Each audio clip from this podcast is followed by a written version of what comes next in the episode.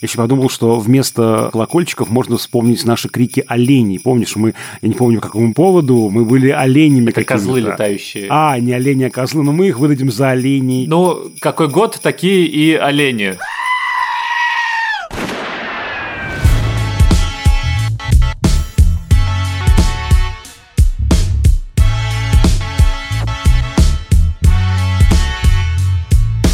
Всем привет! Это подкаст «Кинопоиска. Крупным планом». Меня зовут Дуля Джинайдаров, и я редактор видео и подкастов «Кинопоиска». А я Всеволод Коршунов, киновед и куратор курса «Практическая кинокритика» в Московской школе кино. Каждую неделю мы обсуждаем новинки проката, иногда разбираем классические фильмы, а еще советуем, что посмотреть. Вы слушаете финальный выпуск нашего подкаста в этом году, в котором мы расскажем про важные тренды, кино 22 года, про свои киновпечатления от этого года. И в конце поделимся несколькими хорошими фильмами, которые мы не успели обсудить в подкастах, но они нам чем-то запомнились. То есть то, что мы считаем hidden gems, незамеченными шедеврами. Какие-то фильмы, которые попали в нас личные, которые мы бы хотели, чтобы вы тоже посмотрели. Это уже третий наш новогодний выпуск, третий итоговый. Но не третий подряд. А то думаю, господи, третья попытка записать итоговый выпуск. Предыдущие две провалились из-за того, что мы подводили итоги года, расплакались и забились под столы, и нас не могли оттуда вытащить. Да, это была первая попытка, а вторая просто напились, и все. Но, кстати, в прошлом году, в прошлом итоговом выпуске, в 2021, мы в финале же с тобой все, вот, вообще говоря, распили шампанское. Но в этом году, кажется, не до шампанского, Хотя, с другой стороны, я бы, конечно, проводил 2022 год. Закончился, ладно, потому что он был, мягко говоря, непростым, ярким, спрессованным, полным впечатлений, но не всегда приятных и положительных. И все наши прошлогодние надежды на то, что вот, кажется, жизнь налаживается, после ковида кино возвращается, кажется, вот-вот э, что-то будет хорошее, наши вот эти вот надежды, они сейчас воспринимаются, возможно, наивно и прекраснодушно. Сейчас от будущего года ждешь скорее, чтобы он хотя бы был, ну, не хуже, чтобы как-то не было на нашем графике годов отрицательного роста, как говорят. Это с одной стороны. С другой, лично для меня фильмы в этом году и разговоры о них все-таки остаются в какой-то степени островком спокойствия, нормальности, хоть какой-то стабильности. И я всю свою жизнь, наверное, в визуальных искусствах искал не столько ответов на какие-то насущные вопросы, сколько этого самого успокоения и ухода от реальной жизни. И в этом году мне кино помогло как-то справиться со всем. Хотя первое время, конечно, было сложно смотреть какие-то фильмы. Если честно, дискуссия о том, зачем вообще нужно кино, или в широком смысле искусство и культура, когда оно, очевидно, не смогло предотвратить катастрофу, эти мысли сейчас особенно актуальны, и я как-то стараюсь не сильно задумываться о том, чем я занимаюсь и почему я так люблю кино, но как будто бы иногда хочется его в чем-то обвинить, либо же как-то сказать, что вот это вот эскапизм в фильмах он на самом деле скорее вреден. Короче, у меня какие-то странные отношения с э, фильмом в этом году, с кинематографом. При этом то, чем мы занимаемся, мне кажется, важно все-таки это рефлексия, размышление, свободная дискуссия. Все-таки одна из важнейших частей культуры – это осмысление процесса, это структурирование хаоса. И вот ты сейчас сказал вот про эти островки спокойствия, это же тоже и есть да, элементы структурирования хаоса. Да? Вот наша жизнь во многом изменилась, и очень такой турбулентный действительно год. С каждым годом все чаще и чаще используем слово «турбулентный», все Всеволод. Это правда, это правда, да. И вот попытка зацепиться за что-то, назвать что-то каким-то словом, проговорить какие-то вещи, это, мне кажется, очень важно, и мне кажется, вот судя по комментариям наших слушателей, это важно и для них тоже, потому что одна из функций культуры – проговаривание, осмысление, да, рефлексирование. Да, я согласен, и, конечно, кино само по себе не помогает побежать зло, но, как ты говорил, например, в выпуске про репрессии, она может помочь потихоньку менять человека в лучшую сторону, увеличивать ценность человеческой жизни и еще дарит надежду в том смысле, что в кино принят нарратив э, о хэппи-эндах. Но насколько у тебя получается все еще верить в эту функцию кино, ну то есть получается ли у тебя сохранять эту веру и как? Именно в то, что небольшие усилия по сохранению света могут развеять сгущающуюся тьму вокруг нас. Насколько кино в этом смысле сохраняет свою функцию. И я просто знаю, что многим, наверное, как-то уже сложно смотреть фильмы стало с какого-то момента? Отвечу на твой вопрос, может быть, издалека. Именно этот год позволил, например, мне осмыслить гораздо более остро, увидеть, понять слова Андре Базена о том, что пленочное изображение, фото, киноизображение имеет удивительную особенность, такую иррациональную степень убедительности – как будто бы я это видел своими глазами. То есть раньше как-то я это объяснял с помощью фальсификации хроники. Вот, значит, там Геббельс на фотографии Гитлера у семейства Рифеншталь в гостях. То, значит, то у нас есть там Геббельс, то его заретушировали, убрали. А сейчас даже уже и не нужно так далеко уходить. Мы живем в мире, где вообще ты видишь какое-то изображение, и непонятно, что здесь правда, а что здесь неправда. И таких изображений каждый день у нас огромное количество. Мы воспринимаем это изображение как правду, как то, что увидено своими глазами. Это с одной стороны. А с другой стороны, я наблюдаю разрыв между жизнью и поступками человека в реальности, и отношением к фильму, да, ты можешь также плакать на фильме, а потом идти пороть своего ребенка. Хотя фильм, казалось бы, был вот против да, насилия над детьми. Вот какая-то есть сепарированность. Мы как-то умудряемся рассовывать это по разным модулям нашей психики. Ты плачешь на сеансе, переживаешь что-то настолько сильно, что это как бы запаковывается куда-то, да, и уходит там в глубину тебя. То есть это не продленный, а как бы законченный, запечатанный процесс, ты это уже пережил. И как будто бы тебе не нужно уже его в жизни теперь, да, воплощать. Вот я прям тоже это вижу очень хорошо, когда вот мы обсуждаем какой-то один фильм, и вдруг разговор заходит про какие-то события в реальности, и, казалось бы, фильм вот он про это, мы только что все вместе рыдали здесь, да, и вдруг вот совершенно разные реакции на это, как только мы выходим за пределы фильмической реальности. Вот это интересно. Не знаю, я верю в теорию малых дел. Делай, что должно, и будь, что будет. Мы должны продолжать анализировать кино. Тот, кто делает кино, продолжает делать кино так, как он считает нужным делать кино. Вот такая теория малых дел. Но что нам остается делать? Я понимаю, что в этом есть какая-то еще и большая иллюзия, да, вот в этих криках и очень понятных, на самом деле, возгласах о том, что вот там культура не смогла, кино не добилось. В этом есть какой-то еще очень оптимистичный взгляд на мир, в том смысле, что культура вообще может это сделать, что она как бы умеет это, что у нее есть эти ресурсы. Я вот не уверен, что они у нее есть, понимаешь? Мы исходим из того, что человек становится добрее, чище, старше на 10 минут, на 2 часа и так далее. А все-таки скорее я про то, что культура в большей степени осмысляет то, что уже есть. Она, конечно, формирует, но мне кажется, вот для меня неоспоримым остается только то, что культура осмысляет то, что уже существует. Ну да, это скорее, мне кажется, просто кино хотело бы формировать, и поэтому создают этот миф внутри фильмов про то, что кино меняет человека, про то, что посмотрел фильм и стал лучше. Если у меня раньше были какие-то иллюзии, то сейчас, наверное, нету. Я как-то полегче отношусь уже к кинематографу и гораздо более ну, не потребительски, а зрительски скорее. Я хотел с тобой еще поговорить про, собственно, с точки зрения кинематографа, индустрии, искусства, что самое важное в этом году произошло.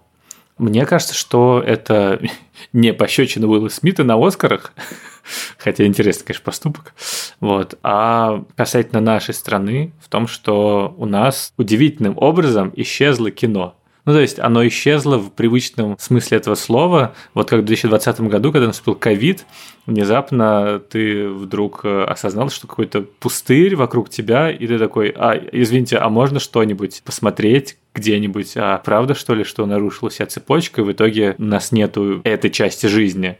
В России же скорее не то, что пришел пустырь, а просто как будто обнесли забором, и вернулось пиратство, и просмотр экранок, который все-таки меняет опыт коллективного кинопросмотра. И главное, наверное, что изменилось, это именно контекст вокруг кино, потому что он сильно влиял все же на твое восприятие. Мы оторвались от мирового контекста, от синхронности в переживании каких-то событий. Ведь очень многое, в принципе, основано на том, что весь мир или вся страна одновременно что-то смотрит. И вот это вот ощущение фильмов, событий – кино как связующее разные страны, языки, национальности, его как будто бы нету. Оно осталось на самом деле в плане телевидения, стримингов, сериалов, которые и так смотрели онлайн и сейчас тоже продолжают, просто, может быть, не так удобно на лицензионных площадках. Поэтому условные «Кольца власти» или «Дом дракона» у нас была возможность ощутить чем-то важным, обязательным, выходящим за пределы повседневности.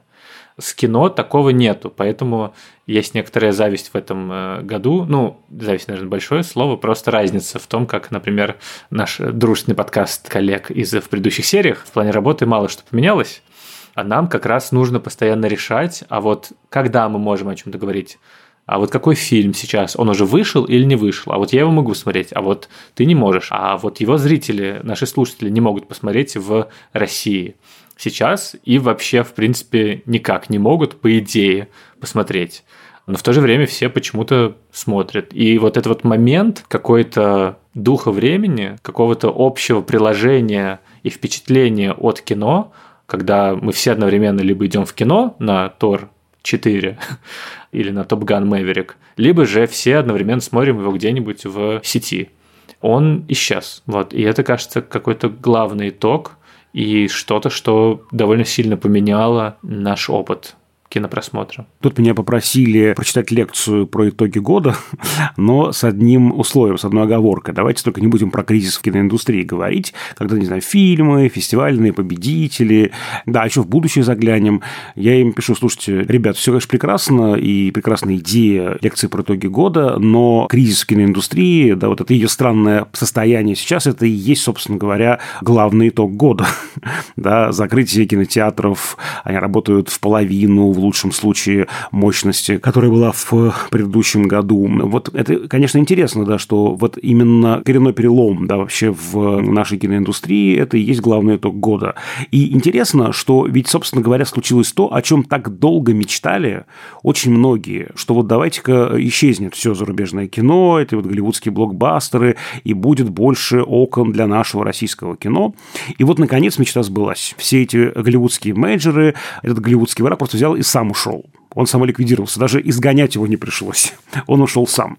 Вот. И здесь сразу стало очевидно, мне кажется, ловушка этой мечты. Ведь, собственно, большевики сразу после революции, они приветствовали показ зарубежного, в том числе американского кино на советских экранах, потому что эти фильмы приносили деньги, приносили налоги, на которые и создавалась советская кинопромышленность. Давайте показывайте ваше это зарубежное американское буржуазное кино, показывайте его больше, больше у нас будет денег для создания наших советских правильных как бы фильмов. Этот же принцип использовали и французы после Второй мировой войны, когда, собственно говоря, каждый доллар э, с билета уходил в фонд поддержки национальной кинематографии. Чем больше показывают американского кино, тем больше денег в этом фонде, тем больше возможностей для создания своих национальных фильмов.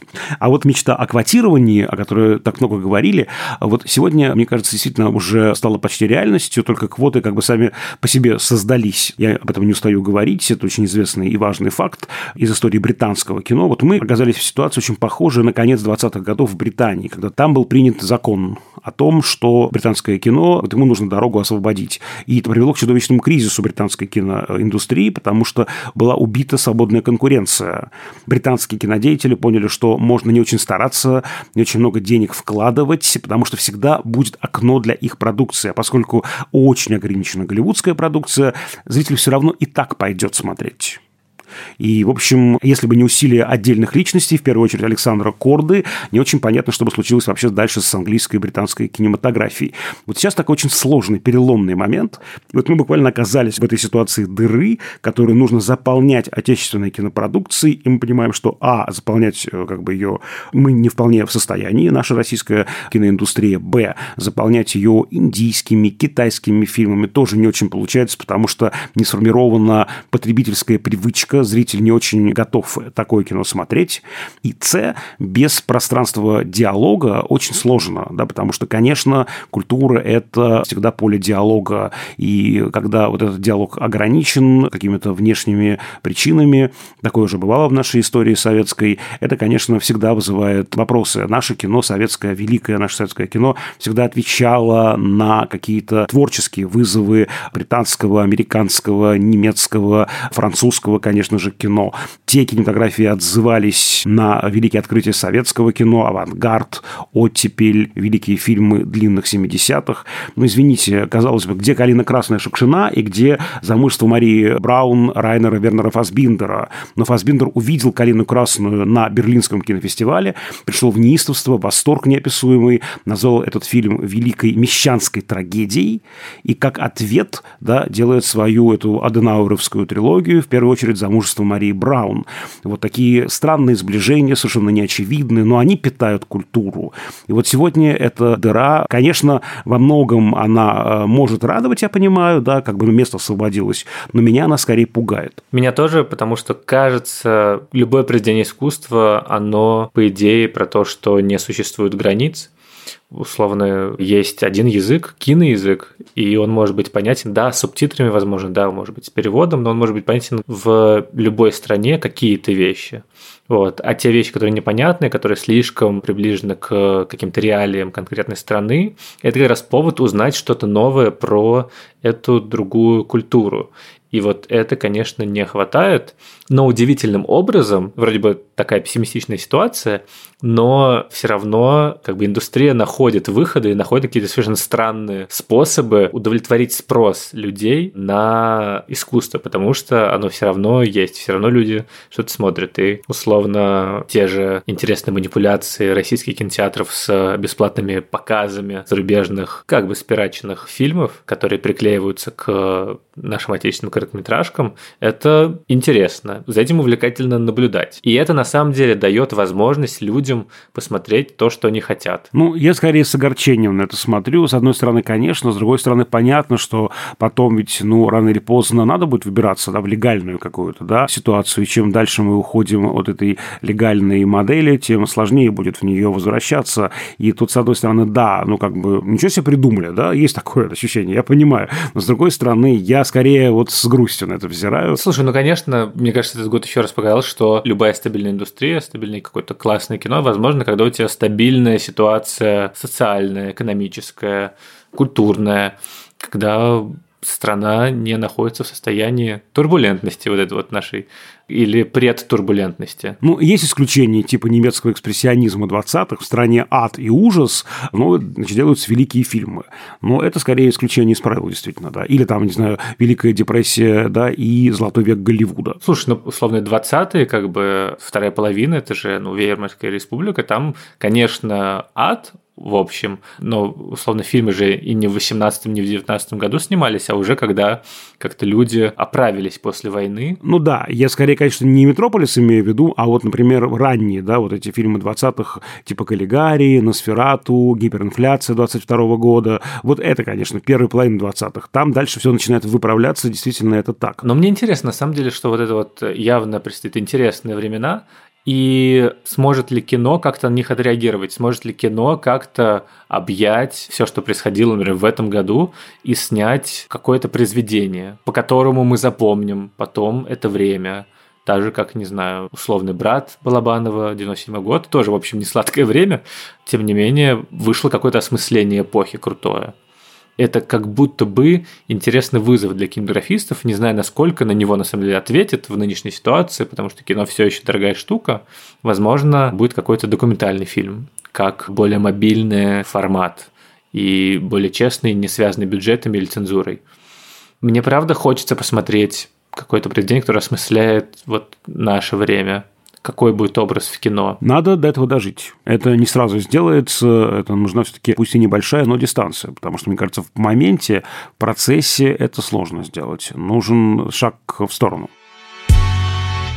Еще я вдруг понял, что у меня середина года, ну, там, не знаю, начиная с марта, сложности с ведением дневника кинопросмотров, потому что в январе я решил, так, все, завожу аккаунт на Letterboxd, и там буду записывать каждый фильм, который я посмотрел, в какой день. Ну, возможно, оценочки ставят. И это благополучно как бы сохранилось до середины февраля. А дальше я просто это забросил и не пополнял, и поэтому я вот думаю сейчас мне как бы вспоминать, что именно я посмотрел или нет. И в этом смысле, кстати, наш подкаст работает как такие зарубочки, что я все-таки посмотрел точно, потому что я же смотрю фильмы, чтобы их обсуждать. Не настолько я профессионал, чтобы не смотреть и обсуждать. Вот. И удивительным образом, как-то вот сейчас, когда я досматривал к этому выпуску какие-то фильмы, я вдруг подумал, что ко мне вернулась вот эта вот какая-то жажда кино, вдохновение и удивление перед тем, как этот год был богат на интересные фильмы, на какие-то, возможно, будущие классические картины. И у меня как раз возникла вновь эта идея, что я хочу запомнить, какие фильмы я посмотрел, и хочу это куда-то записать. И вот эта вот какая-то амплитуда отношения с кино, она вот меня весь год как-то преследовала.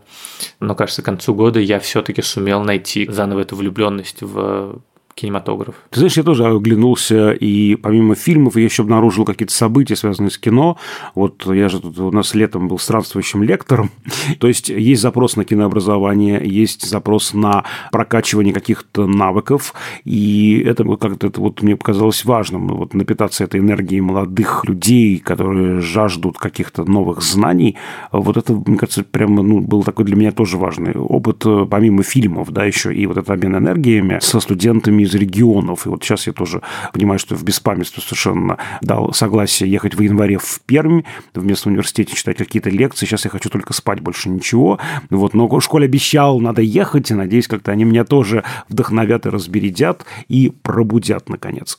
Я думаю, нужно сказать все-таки еще и о кинопрессе. Да, у нас все-таки тяжелые очень времена были связаны с бумагой. Помните, там была история, бумага больше не может быть белой, что-то с краской случилось. Это все влияет на издание журналов. И очень трудный был год для наших киножурналов. Я имею в виду искусство кино, сеанс, киновеческие записки. Ну, вот как-то жизнь еще теплится и там, и там, и там, и слава богу. Вот, и как-то они также э, не часто, но все-таки выходят на бумаге эти издания заметно снизилась активность на их сайтах, но все-таки она двигается. Вот, и это, мне кажется, важно, но вот очень не хочется потерять никакое из этих изданий. Да, ну, кстати, я видел недавно пост про искусство кино, я не знаю, пыталась ли тебе, что они печатную версию журнала временно приостанавливают. Ну, это именно приостановка, это не закрытие как бы журнала, но тоже такой как бы звонок, на самом деле, в том числе про осмысление кинопроцесса, что как бы и сам кинопроцесс немного как бы стагнировал из-за, например, отъезда большого количества людей, вот, но, кажется, более-менее научились как-то с этим все равно справляться. Женщин набрали, наконец, побольше в разные цеха, потому что девушки в основном остались в России. И потому что, как бы условно, этот год еще, конечно, мне кажется, запомнится тем, что стало не вполне возможно, если следовать законам Российской Федерации, говорить о каких-то вещах. То есть в кино это у нас давно всегда было, в какой-то степени, но в этом году более явно. А поскольку кинопресса все-таки более мобильный способ осмысления, то и тут возникли какие-то сложности с тем, что ты не можешь называть какие-то вещи своими именами, и о каких-то областях жизни, вроде сексуальной ориентации, например, или фильмах, которые этому посвящены, ты не можешь говорить так, как тебе, возможно, хочется. И вот это вот черные прямоугольнички внутри каких-то аналитических текстов, они, конечно, мне кажется, тоже сильно влияют. Возможно, еще на самом деле не так сильно повлияли. Еще не успели, да. И что плоды этого мы увидим еще в будущем, потому что, ну вот мы говорим про искусство кино, которое, надеюсь, все-таки будет продолжать как-то выходить. А, например, условно, в этом же году закрылся сайт Кимки Бадук, в том числе потому, что, как бы, если нельзя называть вещи своими именами, то зачем продолжать об этом что-то говорить, тоже обидно вообще потому что это такое, ну, заметное было медиа в российском кинопространстве. А чем больше разного всего, тем лучше, конечно. И это такой, скорее, настораживающий итог года в плане того, чем мы с тобой, например, занимаемся. Да, но все-таки я цепляюсь за то, что закрыт на время, приостановлен на время, что все это еще вернется. То есть для меня это не клавиша стоп, а кнопка пауза. А что касается фигуры умолчания, то, ну, конечно, мы помним советское время с фигурами умолчания, и мы помним, да, эти длинные 70-е, все наполненные этими фигурами умолчания, да, все это привело к этому взрыву перестроечного кино, перестроечной культуры, когда, наконец, можно стало говорить об этом напрямую. То есть, да, эти фигуры умолчания имеют свойство накапливаться, и потом с ним что-то происходит. Что мы еще можем в целом при итоге? Да не знаю, мне кажется, ковыряться в победителях фестивальных нет смысла. Ну да, тем более, что на самом деле меня, естественно, разочаровали все победители. Ну не то, что разочаровали, но как будто Ну да, бы да, да. типа и в Каннах, и в Венеции победили фильмы, про которые ты не то чтобы можешь сказать, что вот этот фильм определил год. То есть это не 19-й, в котором у тебя были «Паразиты» и «Джокер». Ну, ты сравнил с девятнадцатым годом. Это было Да. вообще при царе Горохе. Лучший год в истории кино. Ну, видимо, да. По крайней мере, 21 века, вероятно, да. Вспомнил, что было до пандемии. Там уже, знаете, все фестивали собирались по принципу, ну, что есть, то и показываем. Что нам разрешили показать, то и показываем, в смысле правообладателя, да. Приехали эти авторы, привезли эти фильмы, ведь у многих фестивалей российских была проблема в том, что они же делаются долго, за там много-много месяцев приходят заявки, отборочная комиссия отбирает фильмы, получается красивый лайнап, красивая программа, а потом правообладатели или авторы отзывают фильмы. И из красивого лайнапа получается уже, ну, то, что получается. Это вот главная проблема фестивального отбора этого года, потому что просто все это рассыпалось, и люди собирали это какими-то титаническими усилиями, все эти программы. Но в целом, конечно, сложно отбирать прям лучшие фильмы года. Может быть, это из России так видится на самом деле, а какой-нибудь Топ Ган Мэверик на самом деле объединил всю Америку в едином порыве, и это как раз тот фильм, который смотрели все и который все обсуждали. Но в России этого скорее было меньше, вот, и скорее эту функцию забрали окончательно уже сериал, и даже «Аватар», который мы, если бы была другая ситуация, думаю, что обсуждали бы где-нибудь вот сейчас. А видишь, мы вынуждены дожидаться цифровой премьеры и уже потом каким-то образом это анализировать. Но если выбирать, то я бы, наверное, как символ этого года, моего киногода, выбрал бы «Вихрь» Гаспар Ноэ. Вот, опять же, какой год, такой фильм. И этот фильм действительно страшный, тяжелый, болючий, колючий. Но мне нужно было справиться с этим фильмом для того, чтобы э, жить дальше. Этот фильм во многом изменил меня помог мне что-то осмыслить. Такой фильм испытания, понимаешь?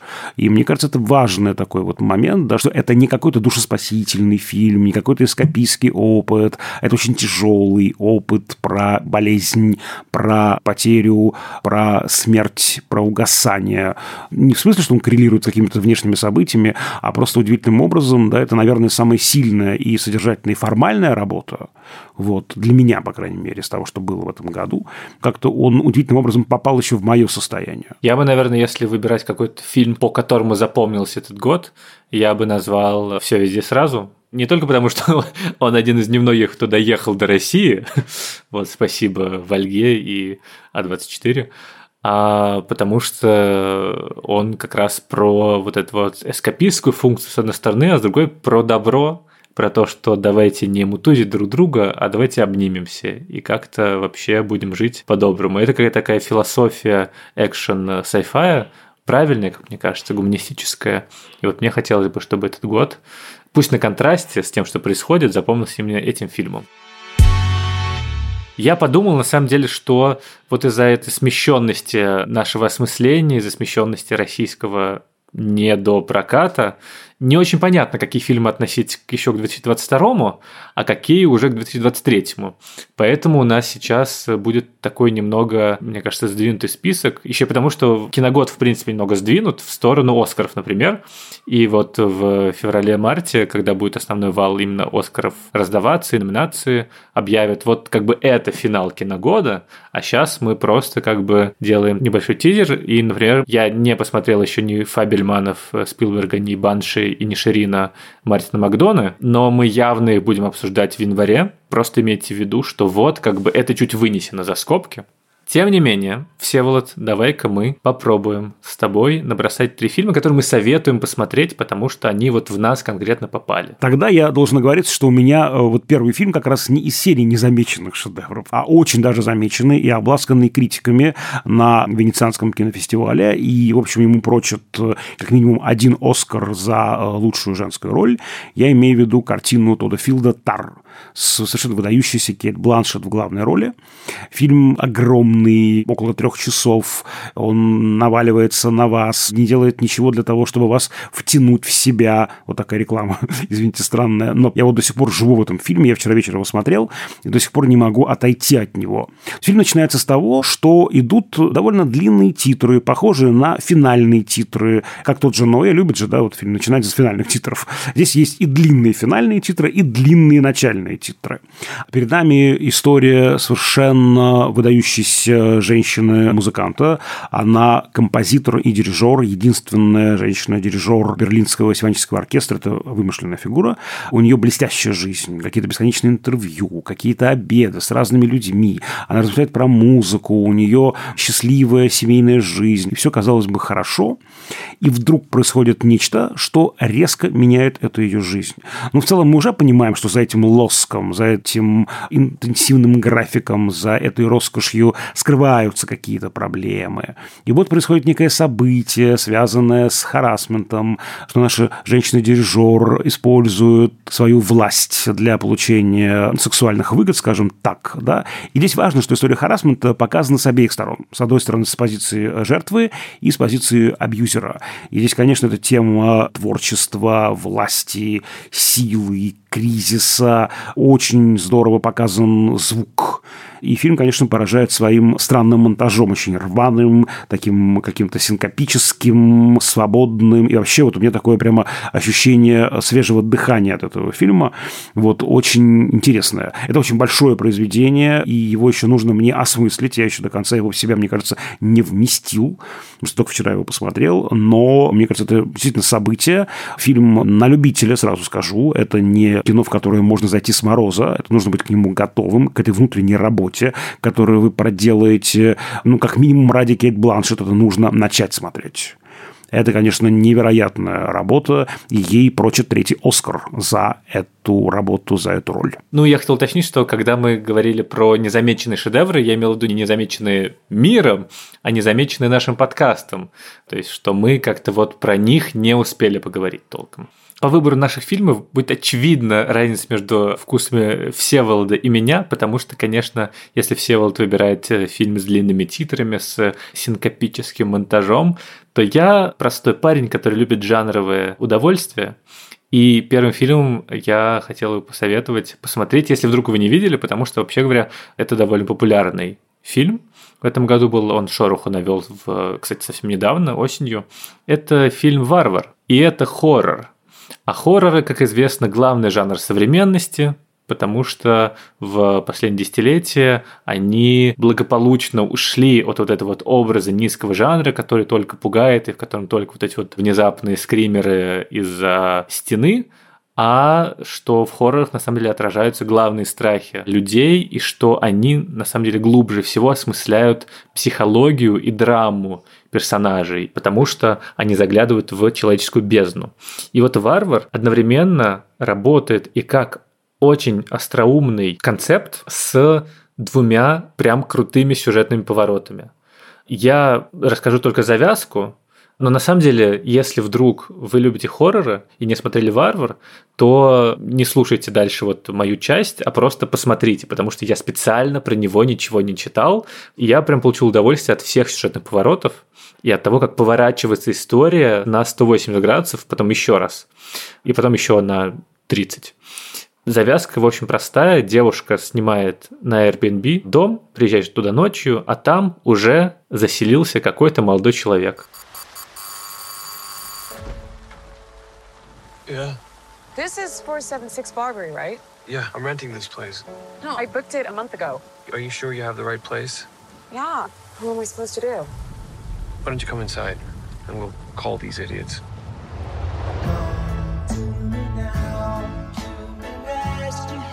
Why don't you just crash here? Oh, no. I don't know if you got a great look at this neighborhood, but I don't think you should be out there by yourself. It's dry and there's a lock on the door. By the way, I'm Keith. Tess. You take the bedroom, and I'll sleep out here on the couch. Вот это вся завязка, которую я вам расскажу, потому что дальше ты начинаешь подозревать более-менее всех. Ты думаешь, ага, это злодей, нет, а вот это произошло, а вот, а, тут еще вот такое вот второе дно открылось у этого фильма. и там меняется в какой-то момент точка зрения, и в итоге это оказывается высказывание, кроме того, что это очень крутой хоррор, который работает на базовых инстинктах твоих, на страхах. Кто из нас сейчас, заселяясь в дом на Airbnb или какие-то любые отели, или просто заезжая в квартиру, не думает, блин, а что я знаю про эту квартиру, а что я знаю про этих хозяев? А вот меня сейчас убьют или нет? Ты описываешь эту завязку, это завязка прям ромкома, да, и, конечно, сейчас я думаю, что парень с девушкой будут там шуры-муры, трали-вали. И это, в принципе, по идее, ту же абсолютно ситуацию с теми же абсолютно диалогами можно было бы реально рассказать как ромком, но эта вся история рассказана с точки девушки, вот эта вот завязка, и поэтому это просто очень неуютный хоррор в котором буквально цветовой гаммой, ракурсами, движениями камеры показывается, насколько это на самом деле страшная ситуация, насколько это некомфортная ситуация. И это на самом деле очень здорово, то есть это такая как бы очередная смена оптики на вроде бы как привычные завязки. Это еще и высказывание про, на самом деле, да, токсичную маскулинность, да, про фигуру патриархального абьюзера, про фигуру мужчины, то, каким он может быть по отношению к женщинам, и про эволюцию этого. Я не буду просто больше говорить, но на самом деле там, сразу скажу, разные временные пласты, и вот запараллеливается то, что происходит сейчас, и то, что происходило пораньше. И это комментарий не только про как, психологию, это еще комментарий социальный, про время, про какие-то процессы, которые происходят. Это комментарий про насилие в киноиндустрии, например, которые причем рассказаны с точки зрения человека, который вроде как совершает это насилие, вот, и ты как бы смотришь вот с другой точки зрения, но при этом абсолютно понимаешь, что хорошо, а что плохо. И я просто люблю именно какие-то такие внятные, со всеми крючками, держащие тебя в напряжении истории жанровые. И это, мне кажется, прям классный хоррор. Мой второй фильм тоже, кстати, про переосмысление токсичной маскулинности. Это фильм французского режиссера Сержа Базона «Дон Жуан». Он у нас выходил в прокат, в ограниченный прокат, и мне вот повезло, я представлял фильм на российской премьере, и мы его обсуждали со зрителями, и хочется о нем еще сказать, потому что он этого достоин. Но это еще более странный фильм, чем фильм Тар Тодда Филда. Это мюзикл, который сам Базон называет тихим мюзиклом. Там, собственно, полтора музыкальных номера, ну, там их очень мало, правда. Это не тот мюзикл, знаете, который вот э, там, где все синхронно танцуют, он такой карамельный. Нет, это такой прям вот авторский сложный мюзикл, где персонажи вместо того, чтобы монолог какой-то произносить или диалог, они пропивают что-то. Это пропивание гораздо более красноречиво, чем какое-то экранное действие, ну, более или менее стандартное. У нас здесь история про то, как один актер, его играет Тахар Рахим, тот самый Тахар Рахим, выдающийся актер современности, личности, которого, я думаю, многие запомнили по фильму «Пророк» Адияра. Вот он должен играть роль Дон Жуана, но проблема в том, что он анти-Дон Жуан, потому что его накануне начала работы над спектаклем бросила его невеста. А невеста играет выдающаяся артистка французская Вирджини Эфера. Мы ее могли бы помнить по фильму Бенедетта Верховена, э, где она играет главную роль, если бы этот фильм вышел в российский прокат. Вот также она засветилась в фильме Верховена «Она», например. Так вот, здесь несколько Дон Жуан романов, где роль Дон Жуана достается как бы женщине, да. Есть Дон Жуан Мольеровский, это как бы формально пьеса Мольера, и есть Дон Жуан в жизни, и он как бы Дон Жуан и как бы анти-Дон Жуан, и она как бы Дон Жуан и как бы анти-Дон Жуан, и э, фильм начинается с его крупного плана, а заканчивается ее крупным планом. Сюда интегрированы две оптики, мужская и женская, это страшно любопытно, это очень странное и при этом удивительное, с моей точки зрения, кино. На любителя любителя, поэтому если вы такое кино не любите, наверное, я вам его не порекомендую. Но если вы любите странное кино, то просто не пропустите. Я, наверное, не любитель такого кино, вот. но мне кажется, что если вы чувствуете, что в предыдущих выпусках вы больше за Всеволода, то вот прям конечно, нужно.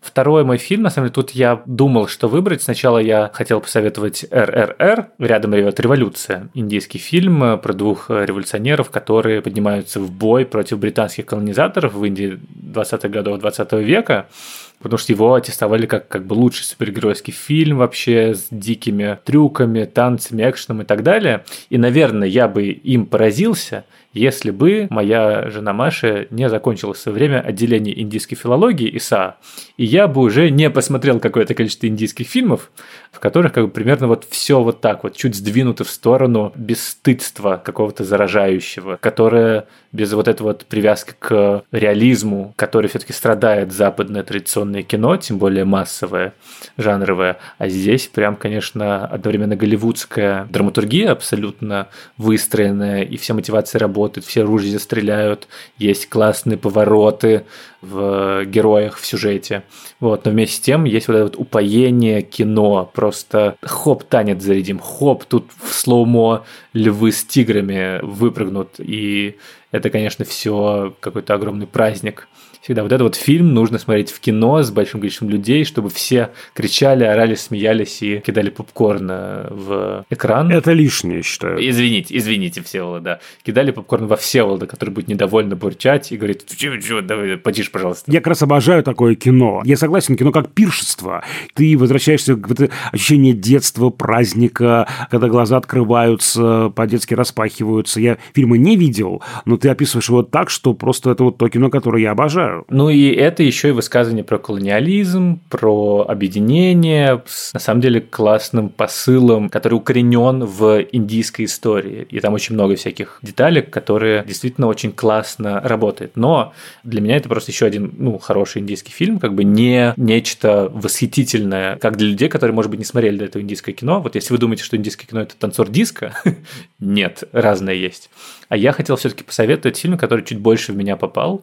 Это российское кино, называется «Молодой человек». И это комедия, очень смешная. Я, если честно, давно так не смеялся на кино. Сюжет, завязка довольно простая и попадающая, кстати, в меня абсолютно, потому что она про 30-летнего героя, который всю жизнь учился за учебниками, делал как надо, делал как правильно, а в итоге к 30 годам его бросила жена, его выгнали с работы, у него куча долгов за ипотеку. И в каком месте это про тебя, простите? Ну нет, в том, что ему 30 лет. Это про кризис 30. И он думает, а вот нафига я так жил? Нафига я пытался как-то правильно существовать, когда на самом деле нужно было ну, обманывать и вертеться.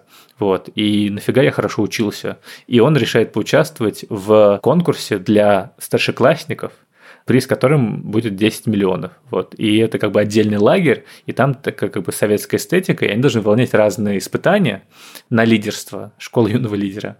И это фильм, который очень здорово попадает в более 30-летних, и который вместе с тем очень здорово, ну, собран просто как драма, как драматическая история.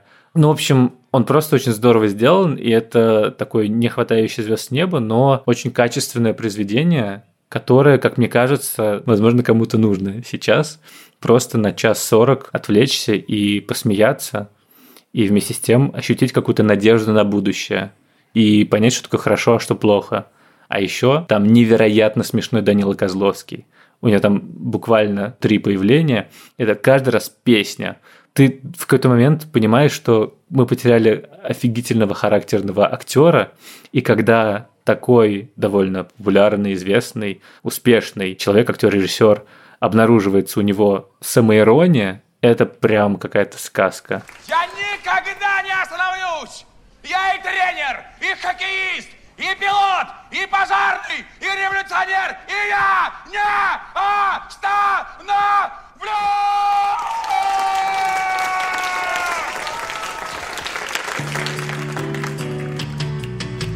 Я заряжаю на успех тебя, я заряжаю на успех себя. Я за день десять раз могу зарядить на успех всю страну. Все вместе! Короче, лучший злодей этого года в российском кино. А вот мой третий фильм, он тоже российский, и на первый взгляд он перевертыш того, о чем сейчас ты сказал, хотя меня поражает, конечно, созвучие того, что мы с тобой сейчас выбрали, хотя они формально очень разные, но на самом деле они прямо очень похожи, эти фильмы. Это картина Ивана Соснина «Далекие близкие». Перед нами история тоже, там, 30-летний парень, у него есть отец, учитель географии в средней школе. Вот его играет, кстати, Евгений Сытый. Фильм посвящен памяти Евгения Сытого. Это одна из его последних ролей, выдающийся артист. Вот это одна из немногих, как я понимаю, главных ролей в его фильмографии. Здесь вот история про сепарацию показана глазами обоих, но больший фокус держится на родителе, на отце. Так вот, этот самый наш учитель географии получает от сына на день рождения его сына старый телефон – а это его первый смартфон. Значит, можно видео смотреть, в соцсетях сидеть. И он залипает на некий влог, который некая женщина, огородница, ведет прямо из парника и рассказывает там про баклажаны, про огурцы, про помидоры. Э, в эту женщину невозможно не влюбиться, потому что ее играет выдающийся артистка театра «Современник» Елена Яковлева, и она очень трогательная, очень классная. Короче, он в нее влюбляется, они начинают переписываться, и он решает к ней поехать. Только выясняется, что они живут на разных краях страны. Он в Хабаровске, Хабаровске, а она в Москве. Надежда, ваши выпуски – лучшее, что есть в подобном жанре. Я живу в Хабаровске. Сейчас я вам покажу свой э, урожай. О, с таким-то вы легко бы выиграли наш конкурс. А после можно было бы вместе приготовить его и отметить победу. Очень жаль, что вы так далеко. И он решается на это путешествие, потому что его сын перегоняет автомобили с Дальнего Востока в Москву. А сын играет Филипп Авдеев. Парню 30 лет, и он вот занимается перегоном автомобилей. Это страшно не нравится отцу, и вот он постоянно его пилит. Но однажды он появляется прямо у подъезда этого парня и говорит, так, ты же в Москву, я с тобой. То есть это такое переосмысление, с одной стороны, географ глобус пропил, с другой стороны, Витьки Чеснока, там много еще разных отсылок, там даже буквально очень смешно воспроизведена картина «Американская готика». Помните, когда такие суровые американцы с граблями стоят, да, прям фронтально на нас смотрят, так выглядят соседи нашего героя. Короче, это такой роуд-муви, путешествие отца и сына по России. И отец, он поначалу учитель для собственного сына, который получает бу-бу-бу, какие-то, значит, дают советы бесконечные. Потом абуза, потому что сын вынужден с ним проводить фактически неделю, да, потом сообщник, помощник, потом превращается в ученика, сын помогает ему там кое-что сделать. И это, конечно, такое вот интересное бадди-муви, только не про друзей, а про родителя и ребенка, про отца и сына. Очень классное, очень трогательное, очень теплое кино, где можно и погрустить, и всплакнуть, и посмеяться. И вновь про тему сепарации, важнейшую тему современности, но показанную и через того, кто сепарируется от родительской фигуры, то есть через сына, и через того, от кого сепарируются, то есть через отца. Очень такая честная картина, которая вот является семейным фильмом. Вот ее, мне кажется, буквально можно смотреть вместе с родителями, обсуждать, может быть, даже за праздничным столом. Вот это очень будет уместно, и очень важно после этой картины поговорить о том, что вы увидели, какие впечатления сложились. Вот это такое прямо самое настоящее доброе кино и самое настоящее терапевтичное кино в лучших смыслах э, этих слов. У меня третий фильм, ты не поверишь, как-то мы с тобой, возможно, немного синхронизировались. За долгие годы совместной работы синхронизировались. Кошмар. Это тоже про отношения ребенка и родителя.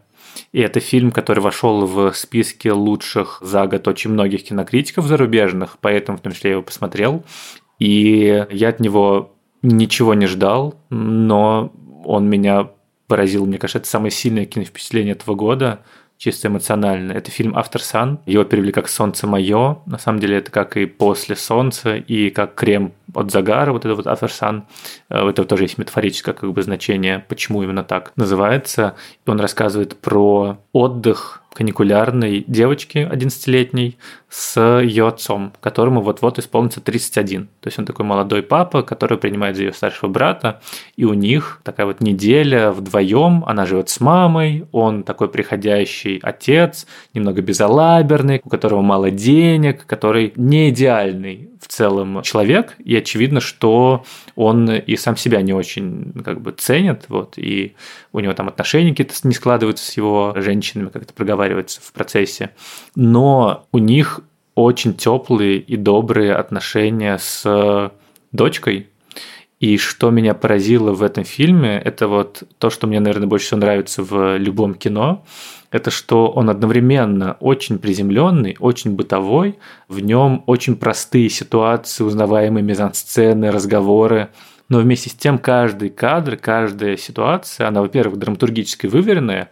это очень здорово ритмически выстроенное и эмоциональное кино, в котором ты абсолютно чувствуешь вот эти вот три акта с непременным как бы dark moment ближе к концу и каким-то таким вот возвращением в финале к свету и чисто мизансценически, визуально, что у тебя все сцены, они одновременно не просто как бы бытово оправданы, они еще и такая визуальная как бы метафора чего-то это не только про отношения как бы ребенка с родителем, и про родительство, и про вот эту вот любовь, это еще и про пробуждение как сексуальности, и про взросление, и про то, что ей 11, она уже, значит, смотрит на взрослых мальчиков и девочек, которые целуются, и как-то начинает на себя это примерять.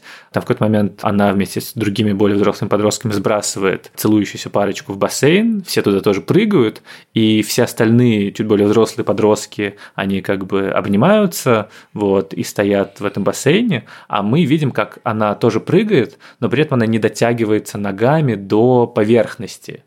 И ты понимаешь, что это, с одной стороны, просто про ситуацию, а с другой стороны, она еще не доросла до этого, ее еще не воспринимают так. И там, в принципе, про каждый кадр можно так сказать. И у этого фильма есть еще второе дно. То есть это не просто история синхронная нам про то, как неделю отдыхают отец с дочкой, а это еще и, на самом деле, воспоминания об этом отдыхе. И в фильме нету абсолютно ничего проговоренного намеренно про это, но это и про переживание смерти близкого человека. Это про тот момент в жизни, который ты вспоминаешь, и когда ты его проживал, ты думал, что это какие-то обычные в целом события. А потом, когда ты вспоминаешь, ты понимаешь, что это было какое-то огромное счастье, огромное тепло, огромная любовь, какое-то природное явление, большее, чем ты, которое ты уже потерял. И ты пытаешься это вспомнить и нащупать, что же там было. И в процессе фильма три раза ко мне подступали слезы, причем на абсолютно обыденных сценах, где просто папа с дочкой о чем-то разговаривают. Но в финале, где кульминационная сцена, когда ты уже понимаешь, про что все это кино.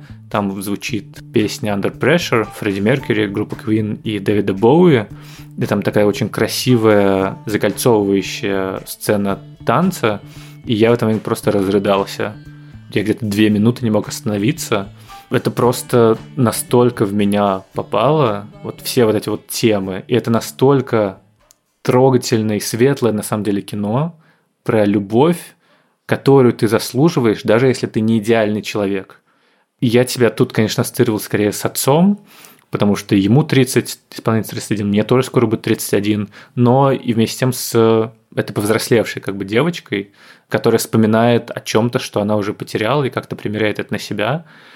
Не знаю, просто это как-то эмоционально меня прямо выбило. И я потом на следующий день еще говорил с психотерапевтом про вот этот фильм. Я вспоминал, и он спрашивал, а что вот тебя так выбило? И я начал рассказывать, и я опять расплакался, потому что это какие-то такие чувства, которые, ну, видимо, у меня сидели очень долго и как-то не были высказаны. А еще, в принципе, какой-то общий фон что-то, что сильнее тебя. И я прям рекомендую это кино, потому что вначале действительно ты думаешь, ну, как-то скучновато, как-то непонятно, но потом тебя затягивает в это, и ты понимаешь, что это на самом деле круто сделанное кино, в котором есть очень классные, точные, формальные решения на уровне киноязыка. Поэтому я не удивлен в целом, что он в числе лучших фильмов года. И я, правда, всем советую его посмотреть, потому что это прекрасное, прекрасное кино.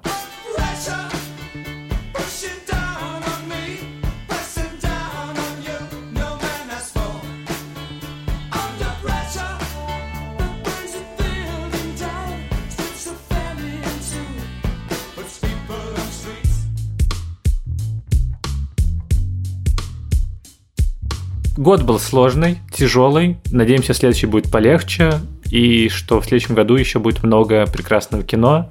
И у нас все так же будет возможность его обсуждать. И что вы тоже у нас все останетесь, потому что, конечно, мы все это делаем не только для себя, но и для вас, и без вас не было бы нашего подкаста. Спасибо вам, что вы у нас есть, и я желаю вам, правда, всего самого прекрасного в следующем году. прекрасного в рамках возможного. Но чтобы были какие-то радости, которые действительно поднимают над рутинной повседневностью, которая не всегда кажется веселой, а иногда очень печальной. Ну, а я, как известно, не желаю приятного просмотра, я желаю просмотра вдумчивого, прочувствованного и интересного, чтобы вот были такие фильмы, которые позволили бы и подумать, и что-то почувствовать, и испытать какой-то интерес. На этом все. С вами были, как обычно, Давлет Джинайдаров. И все вот Коршунов. Над нашим выпуском работали бессменные и любимые звукорежиссерка Лера Кусто и продюсер Бетси Исакова. А еще, конечно, наш продюсер Женя Молодцова, которая нам помогала делать крупным планом в первом полугодии, потом ушла в декретный отпуск. Женя, мы тебя очень сильно любим и помним. Друзья, мы есть на всех подкаст-платформах, от Яндекс Музыки до Apple Podcasts. Пишите нам на почту подкаст собака кинопоиск.ру отзывы пишите там, где возможно. Нам будет приятно почитать это перед Новым годом. Возможно, какие-то пожелания у вас есть к нам. Не только счастья, здоровья, но и, возможно, какие-то другие. Мы тоже с удовольствием почитаем. И подписывайтесь на телеграм-канал общим планом. Там много всего интересного происходит. Всякого, что дополнит прослушивание нашего подкаста. До следующего года. Пока. Ты так рассказывал, что сейчас я буду зевать, извините. Я просто мало сплю, я должен зевнуть. То есть неинтересно тебе, как я рассказываю, да? Дико интересно, но простите, я мало сплю. Я... Извините. Все владевает 100 часов. Слушать без регистрации.